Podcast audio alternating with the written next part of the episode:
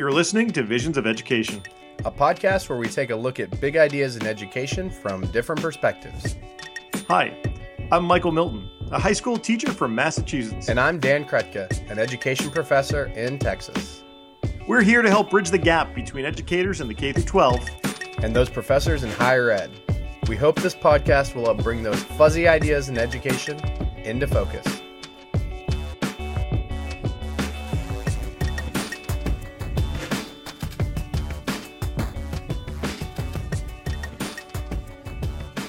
Michael, you like to read, right? That is true. I do like to read. I have a stack of books uh, on my bed that's like this big, but it's really like this big. I'm sometimes better at having a stack of books that I want to read than actually getting them all read. But that, um, I think that personal libraries are, are kind of a wish list. Mm-hmm. And hopefully one day you read most of them.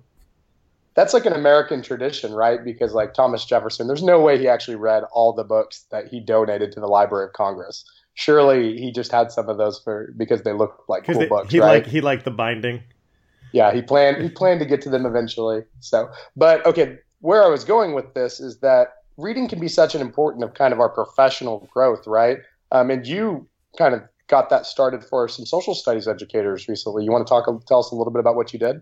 This January, we actually had Kenneth C. Davis, who's the author of Don't Know Much About History. He had written a book called In the Shadow of Liberty, which was looking at five enslaved workers of U S presidents. And we wanted to do a discussion about that. So we had a virtual book club where every week we would have questions that people would answer and, you know, discuss together. And at the end of the week, or at the end of that session, we also had videos. So every week there's a video of Jessica Ellison. Uh, Jessica Ellison was one of our partners for this. She works at the uh, Minnesota Historical Society, and her and Kenneth Davis would talk about that particular section. And so it was really neat. So we have like all these videos on our Facebook group or our Facebook uh, club. And then throughout the week, it wasn't just us reading the books. We're also talking about how to use it in the classroom. So there was a lot of like uh, organizations like the George Washington Library, which would, you know, give us some resources. Um, Monticello did, Montpelier did. Uh, the Hermitage did. And so it was really neat to kind of like bring all these resources from the presidential libraries, from the presidential homes to our readers. Yeah, it's really neat. And as a social studies teacher, I kind of, looking back, wish that I'd been able to read more with my students. Um, I had them read nineteen eighty-four in the summer before government. So they'd read that book and oh, then we'd yeah. integrate into the class. But I don't really know if I know how to like do a book club. Like, and we're just figuring this out, but I'm not sure if I know how to like organize one. Yeah, it I spent a lot of time researching on like how to like come up with questions and, and how to like how to run book clubs. I also then with my freshmen, my own freshmen, we were reading Assassination Vacation, which is a book from Sarah Vowell. And she goes and she travels around the U S looking at like everything that has to do with the Lincoln assassination, Garfield and McKinley. Uh, and so it's really fun. Just like, I don't know, like setting time aside to just read and discuss. Mm-hmm. Um, I like it. So maybe we, we, can find somebody who can even be more of an expert than us. And so we brought in a guest today who's not only an expert on how to get kids reading and think about that, but just everything in general. She's going to tell us all, all of the uh, ways to make education work, right? And so we'd like to welcome into the podcast today, Pernille Ripp. Thank you. Uh, I'm about to disappoint you greatly. Pernille, can you tell us a little bit about your background in education and, and some of the things you've been up to? Yeah, absolutely. So I am in my ninth year as a teacher uh, in the American public school system. I was born and raised in Denmark. If you had told me twenty years ago that I'd be sitting in a seventh grade English classroom in Oregon, Wisconsin, I would have laughed in your face. But I have questions about that at, at one point. Yeah, yeah sure. Um, I've been teaching for nine years. In the last three, I've been in the seventh grade classroom. And after about two years of teaching as a fourth grade teacher, I realized I needed to quit. As a teacher, um, I was crushing the dreams of nine-year-olds every single day in my classroom, and I was doing school just fine, just like everybody else kind of goes through the motions after college and doing homework and and grades and punishment and re- rewards. We had lots of rewards, stickers and pizza parties and all sorts of things. And I realized after two years that this wasn't really what I had intended to do when I started out teaching, and that the only thing I knew how to do was uh, to walk completely away from it. That lasted about an afternoon until I got home, and my husband looked at me and was like, um, no, you can't actually quit teaching. And what happened to these big dreams about changing the world? And he said something that really stuck with me. He's a keeper, and he he said, you know, you can't change the kids, but you can change the way you teach. And that was truly my big aha moment of going, oh my gosh, nobody is telling me to punish these children this way, or nobody's saying you should reward children when X, Y, and Z happens, or you should um, center everything around grades. And so that summer I did a lot of soul searching, and I was like, there's got to be a better way. And uh, I had just joined Twitter and was totally in love and infatuated with this social medium and all of these connections that I kind of saw happening around the world. And uh, we loved N P R, so we were driving in the car that summer. It was a summer of a lot of changes. And I heard them say Neil Gaiman, and I love Neil Gaiman. And so we turned it up, and they were talking about how on Twitter in the summer of two thousand ten, there was this One Book, One World um, book club happening, and they were reading Neil Gaiman, All American Gods. And so the legend goes, I turned to my husband, I said, wow, somebody should do that for kids. And he said, well, why don't you? He says this never happened. This actually is something that I've just fabricated. But that was how the Global Read Aloud started. And the Global Read Aloud has been a cornerstone of my educational belief. So the Global Read Aloud is a book club, just like you guys were just talking about. And that's truly how it started. I wanted a better experience for my own students um, to build their kindness and empathy skills and levels. And I wanted them to realize that even if someone was sitting on the opposite side of the world, through a book, they could have a, a shared experience, and also for them to start noticing each other's similarities rather than differences. And so that's really been a cornerstone of my, my big idea and my educational philosophy. How can we connect kids? Not just with the world, and we can do that through reading and writing and technology, but also how can we connect them back into our schools? We have an engagement problems in our schools. Uh, the older kids get, the less they like school, the more it's punishment or seen as something just to get through. And so for the past seven years, I've really just been focused on how can I re-engage kids with school? What can we do with all the amazing technology we have? And how can we make small changes in our classrooms that will not only empower the kids we have, but also empower the teachers um, and make us feel like what we're doing is, is worthwhile and, and worth it with the kids. Now, I know we'll get back to this, but I have a specific question about your first language is what? Danish. Okay. Was it difficult making the transition to an English classroom in the U S? Uh, no. That sounds terrible. I should be like, yes, it was incredibly hard. No, I was taught English in an inner city classroom in San Francisco when I was six. And uh, my mom was a wandering soul, and she had a Fulbright scholarship. So from the age of six, I was taught English. And then my mom ended up marrying an American in eighty-eight, so when I was eight. And so we spoke English at my house in Denmark when we moved back.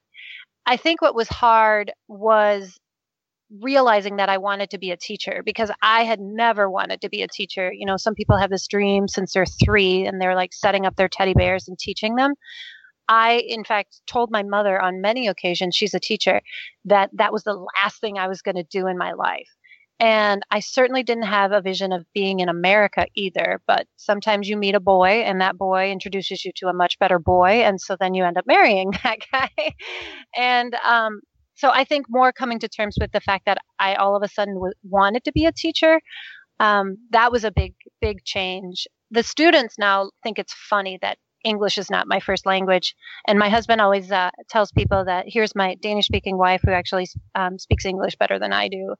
And uh, the kids get a kick out of it. My own children, I have four children of my own. My oldest one day looked at me and she goes, Mom, what do you teach again? And I said, English. And she goes, why? You never speak it because I only speak Danish at home. So I think the American public school system, though, has been a lot to uh, to take in. And especially the changes even in the last ten years that we've gone through have been um, really massive as far as just the creativity and how, how we're treating kids. So it's been a challenge, but a good one. For the record, I when I was a kid, I wanted to be a space pirate. See? I mean, you should still do that. It's I'm, possible. I'm waiting. Who knows? I mean, here they are sending a, a, man, a civilian manned ship to uh, the moon. So maybe right. I'll take it over. Pernille, there's some of Michael's ideas we should indulge and others we should try to tell him to keep his current teaching job and not pursue a non-existent profession. Um, I really appreciate how you talk about your your own story and your own satisfaction with teaching, because I think so often we put so much focus on the kids, and of course, rightly, right? That's what we're there for. But if we don't have like some kind of inner satisfaction with the work we're doing, it's too draining of a job to continue. And I've always, I don't, I don't know if either of you have ever read Parker Palmer's The Courage to Teach, but um, it's a fantastic book that really gets at how the relational aspects of teaching and how it has to be a satisfying profession for us too. And um, so I really uh, uh, appreciate the way you look at that. And I would think even reading books together can be something that is satisfying for everyone. I mean, um, no matter what the level of book is, the stories can can be kind of something that brings us together. So can you tell us a little bit about how you actually like constructed the experience or, or situated the experience so so people could read together if they are in different places? Do you do partially, is it like a local reading group who connects with others, or is it all done with people from all over? How do you how do you structure the experiences? Well, the wonderful thing is that I went into the Global Read Aloud completely blind, and I honestly think that that's the best way to tackle big projects, because if I had known what it would be now, seven years later, I would have been too terrified to go into it.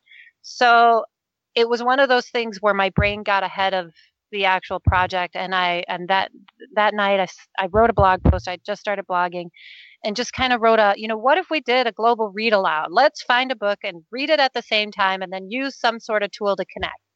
And I hit publish, and I I remember even saying like maybe maybe we should use a wiki, because I had just learned about wikis, and now of course knowing wikis, like that's the worst thing you can use to collaborate with people around the world.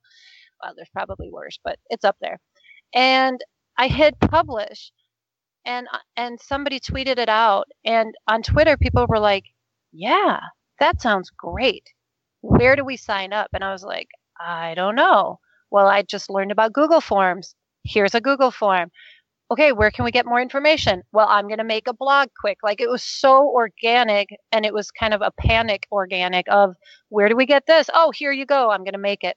And so that first year, um, it really was just about, okay, we need a, we need a, we need a book. We need to all read the same book. We can't read ahead because we can't give spoilers. But I asked the community, and there was about thirty teachers that signed up that first year. And I said, do we want to create lesson plans? Like, do we want lesson plans to go along with this reading? And it was the, the Little Prince, which is one of my favorite books. And they said, no, we don't, because we're all different. We're all working under different standards. We all have different technology or not even have any technology. What we just need is this very basic framework, and then say, okay, here's the four weeks that it's happening. Here's the book. Here's when you should read. And here's ways you can connect. And so that really, for me, has stayed the same for the Global Read Aloud. So that first year, we had about three hundred kids that connected. We did use the blog. We did use the wiki. It was a it was a pain. We phased it out after two years. But I remember reading The Little Prince aloud in my fourth grade classroom, and then showing pictures that other kids in other countries had drawn. And they were just astounded at how similar their drawings were. Like, that was the big thing. Like, well, that I kind of drew that. Like, look at how they interpreted the book. And um, so after that first year, it was just really successful. I was like, okay, well, that was fun. And then right away, people are like, when are we doing it again? And I thought to myself, what do you mean? Um, we've done it. We tried it. It was a su- success. Like, I'm good. And they said, well, let's do it again next year. And I said, oh, all right. And so that next year, people said, well, can we pick two books? Because The Little Prince was kind of hard. It was it was too easy for some and too hard for some. And so that second year, we picked um, two books instead. I think we did Flat Stanley, the chapter book, and we did Tuck Everlasting, so that there was a bigger span. But the framework ended up staying the same. Here's the books, here's the chapter list of when to read, here's the tools you could use if you want to, and here's when we're reading it. And so the Global Read Aloud has really organically grown since then. And I think the power of that growth lies within the framework, that it's not all laid out, because this way a classroom in Africa can still be a part of it. Even if they don't have access to Skype or some other technology, they can use letters, or they can use the one teacher computer that they have to send out emails. Because we're all facing different mandates and, and, and schedules, it also helps to not say, here's all the activities you have to do with it. And I think that has been really comforting for a lot of people, too, that they can be a part of the Global Read Aloud or any of the collaborative projects that we do simply by reading the book. They don't even have to do anything. And a lot of people come into the project that way. The first year, they read the book aloud and know that there's this gigantic community, um, cross collaborating around the world, but they just kind of sit back and watch. And then the next year they jump in and they do stuff. So the Global Read Aloud this, so in, in two thousand sixteen hit a million kids. Wow. for that, for that year. I know, right? Like that's crazy. And I think, again, I don't think it would have gotten that big if it had been a lesson plan.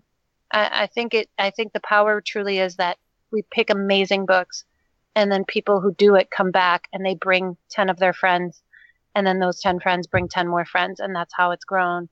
And so we it's it's now connecting, um, you know, a million kids on six different continents. One year we'll get Antarctica. It's going to happen. Those and, penguins, uh, I hear. Uh, I know. They're they're eating, good, right? Yeah, no, they're they're quite adept. So, yeah, so I mean, so. For me, that has always been the spirit behind a lot of my teaching. Here's the idea. Here's what we're going to try. I figured out the big parts. Here's what my kids came up with. Let's try it and see it. And, and not so much like let's figure it out as we go, but just maybe in a way, yes, let's just figure it out as we go. What platform are you using now? For what? Oh, so it seems like you have multiple platforms. Okay. Uh, what platforms are you using? I know that you, you phased out Wiki after two years. Yeah. And it really became that people didn't need a central place to share. And it was more about like people taking things and, and p- making them a part of the project. So, for example, like we've always used Twitter. There's always a common hashtag. We've used Skype a lot, or Google Hangout, any of the face-to-face video calling. In recent years, like people have started taking Padlet. Like a lot of people have used Padlet and shared work through there and then invited other classrooms in. Any kind of blogging platform, whatever people have access to. Weebly has been used a lot. Facebook, we have a like a, I don't know, three thousand or five thousand educator community where they go kind of as a teacher community and say, okay, here's my ideas, here's what I'm using. Um, one thing that has been incorporated over the years is, so if you were to sign up, you'll get a welcome email from me. And then it says, okay, you can either join the Facebook community and find people to connect with that are reading the same book, or you can go to our Edmodo community. So there's kind of two places where you can choose how do you want to connect with the teachers and figure and find out who you want to connect with. But truly it's been whatever platform you want to use and whichever way you want to use it. Microsoft people use, people use Google, just depends on how you want to do it. A lot of people use mail, which I love, postcards, gift exchanges. Um, yeah, whatever you want to make of it. Singing telegrams. Yeah, I'm down. Smoke, smoke signals. So it seems to me, Pernille, that your your teaching was really transformed by engaging in online spaces, by finding community in online spaces, by finding other people interested in doing the same things. Do you think that engaging on Twitter and in these other online spaces continually transforms your teaching or affects the way you teach and, and go about things?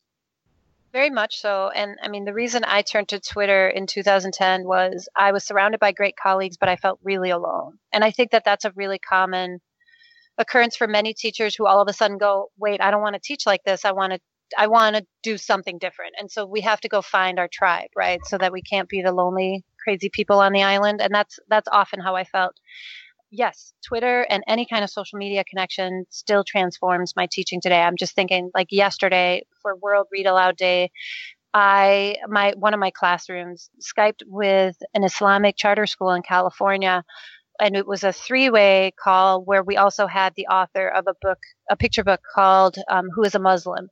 And so for my kids, because I know Amira, who put on, who sent out a tweet and said, hey, who wants to connect with us? This is what we're doing. I was able to say, my kids want to be a part of this. We want to connect with this author. And they've now had an experience once again where we're trying to confront the danger of a single story that's happening in our society. And so that has been a big theme for this year. And I think of, for example, when we look at like the travel ban that was instituted, being an immigrant myself, I'm not a U S citizen. The travel ban really hit close to home, and it hit close to home for a lot of my friends too. And so that weekend when we were kind of figuring out what was going on, I knew that Monday's lesson couldn't be what I had planned. You know, it couldn't be whatever it was we were doing at the time, re- review of something. It had to be awareness. And I know that my job in the classroom is not to indoctrinate my students and tell them what their opinion should be, but my job is to make them aware of the world around them and give them uh, a, a safe place to figure out what their opinion should be. So that weekend, I started a Google Doc and I sent it out on Twitter and I said, look, I'm crowdsourcing resources to teach kids about the travel ban, and I do need resources from both sides of it. And all weekend, I just kind of went in and checked as this document grew and grew and grew. And it was videos and articles and cartoons and books that people were going in and sharing from both sides. And so Monday, Monday came around and I walked into my kids and I said, I don't know if you've followed the news, but there was a big announcement on Friday and it certainly sent parts of our country into chaos. Here's all the resources, or you can use your computer and find some yourself. I want you to be aware and then I want you to discuss. And I think, you know, that comes from being connected to other human beings, because if I wasn't connected, I don't think I would have had had the courage to throw everything out and say, this is more important. And then to bring in the tools that others have created and others have shared to say to my students, okay, now use these tools made by strangers so that you can become a more aware human being.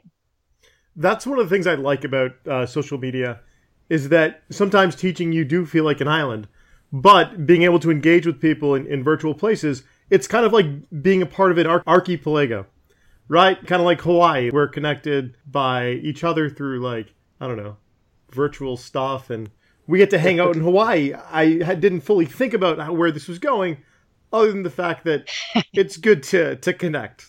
You know, and I've done a little bit of research on this. Um, my my uh, colleague, at, he's at Elon University, Jeff Carpenter, and I, we did a study to try to figure out how and why teachers use Twitter. And that was one of the things that they said, is that they were isolated in some way, whether it's geographically isolated or intellectually isolated. And so these online spaces, I, I always tell people that I think teacher Twitter is the way that social media should be done. It's incredibly positive. It's incredibly creative and generative and relationship forming. And I mean, Michael and I literally met on S S Chat, and now we have a podcast and we've written an article together, and we constantly are brainstorming creative things we can do in education.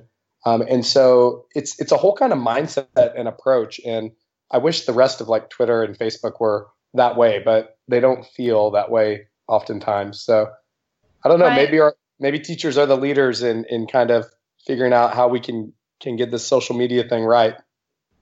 Well, I think just you get one convert, right? You get one person that's connected in some way, and then they tell their friends. And like, I have told many people about Twitter or Facebook or whatever, and, and they've always kind of looked at me like, mm, whatever.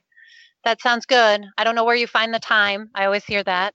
But I think about how much time it saves me to be connected to others. I don't have to sit and create all of my own resources. For example, going back to that crowd resources, like everybody, everybody's chipped in. And so all of a sudden, um, my job is now easier. But I always tell people, find a way to be connected. I don't care how you're connected. Like if Twitter's your thing, great. Instagram, okay. Facebook, face-to-face, whatever. But find other people, because nobody has to be the island, right? Nobody has to be the crazy person.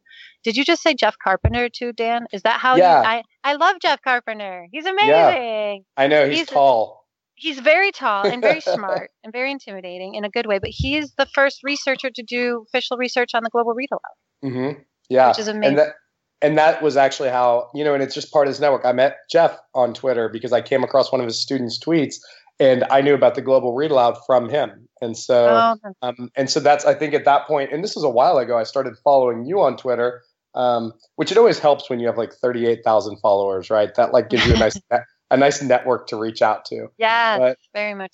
But yeah, so that's how we've worked together on a lot of projects. And um, that's, I think, how I first started following you a couple of years ago. And then eventually I was like, you know, we need to have her on the podcast to share some of her wisdom. It's an educator archipelago. Archipelago. Right. An educator archipelago. Is, am I I'm saying exci- it right? I want to say it right. I don't think so. I don't think that's how you say it, but I'm excited when, like, in ten years, your book comes out, like, based around this this concept. Right. It's right here. This is it. This is the origin story. This is where it starts, yeah. yeah. Now we can say, no, that truly didn't happen, and you made that origin story.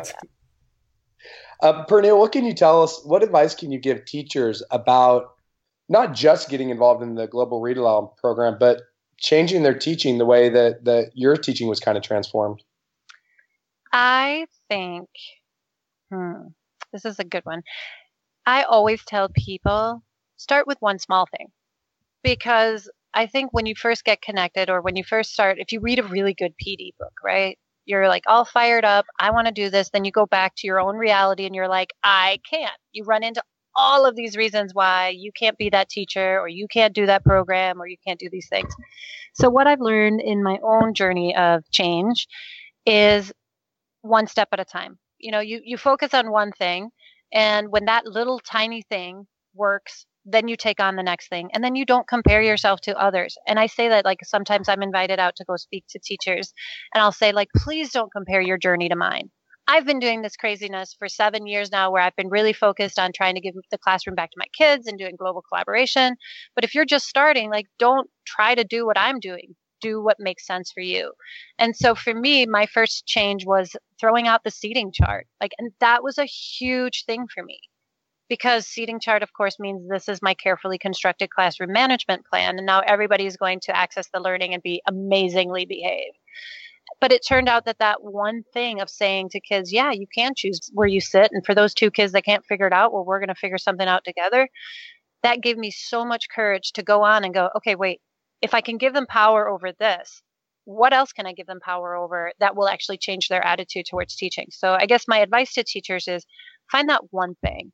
And I always say, if you're not sure where to go, go back and ask your students. Like, that was what I did when we started school again after that summer where I wanted to quit. I started my first day of school going, how would you like school to be? How could school be better? And that's the question I've been asking my kids for the last seven years. How can I be a better teacher for you? Why don't you like reading? Why don't you like writing?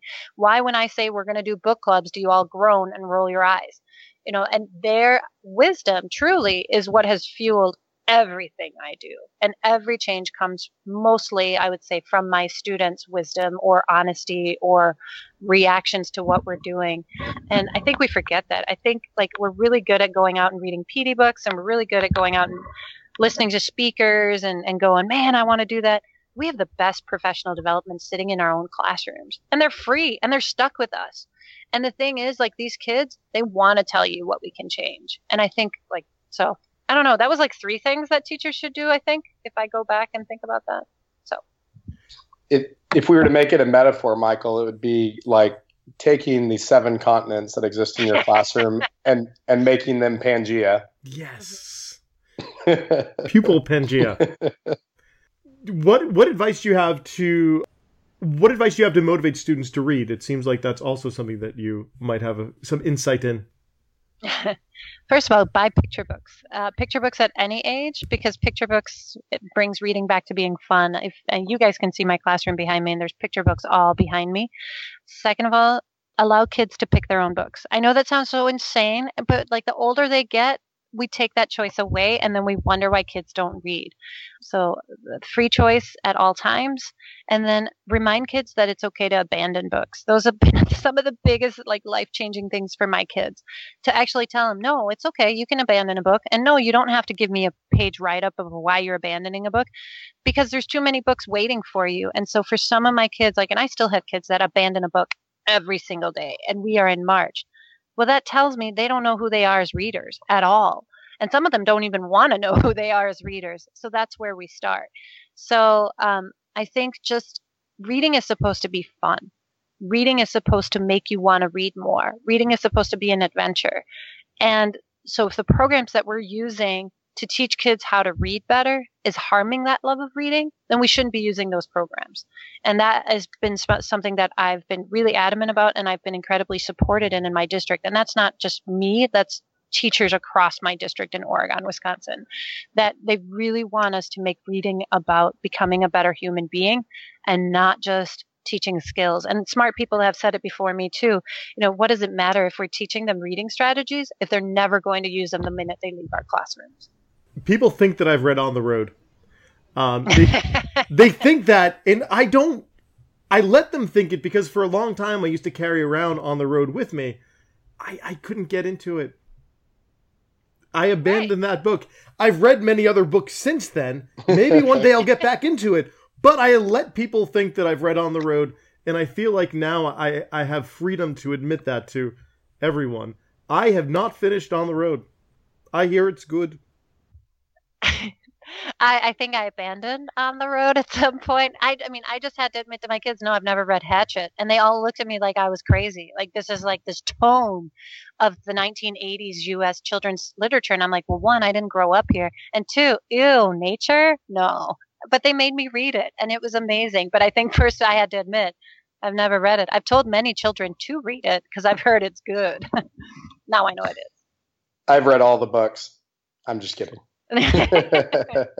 um, but no, it's it's such a great point about we should enjoy reading and we should enjoy learning. And sometimes in school, we find ways to make learning unenjoyable by attaching grades and tests and other things to it. When people really do like to learn naturally, they just, um, we sometimes don't recognize it. Our, our visions of learning sometimes in school are not the same as what authentic learning looks like outside school. So, well, I think you've given us a lot to, to think about, Pernille, and, and thank you so much for joining us today. Can can you tell us where our listeners can find you and your work online?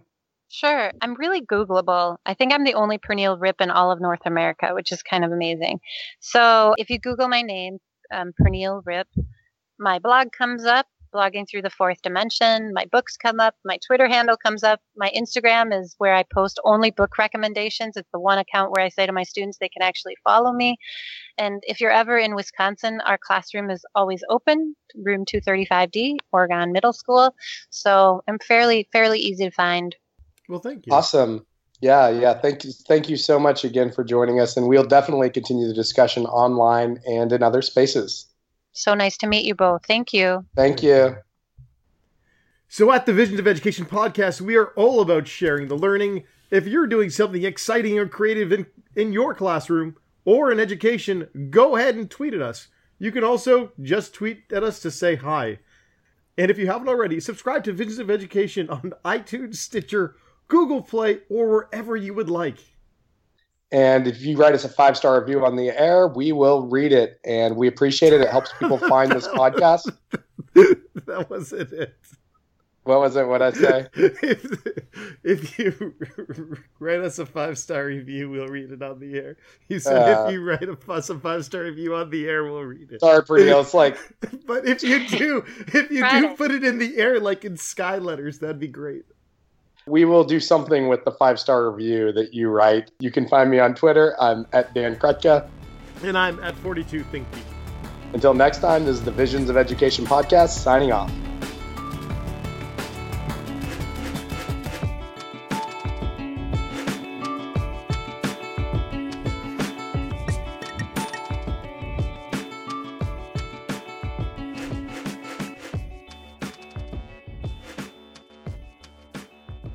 Archipelago. Archipelago.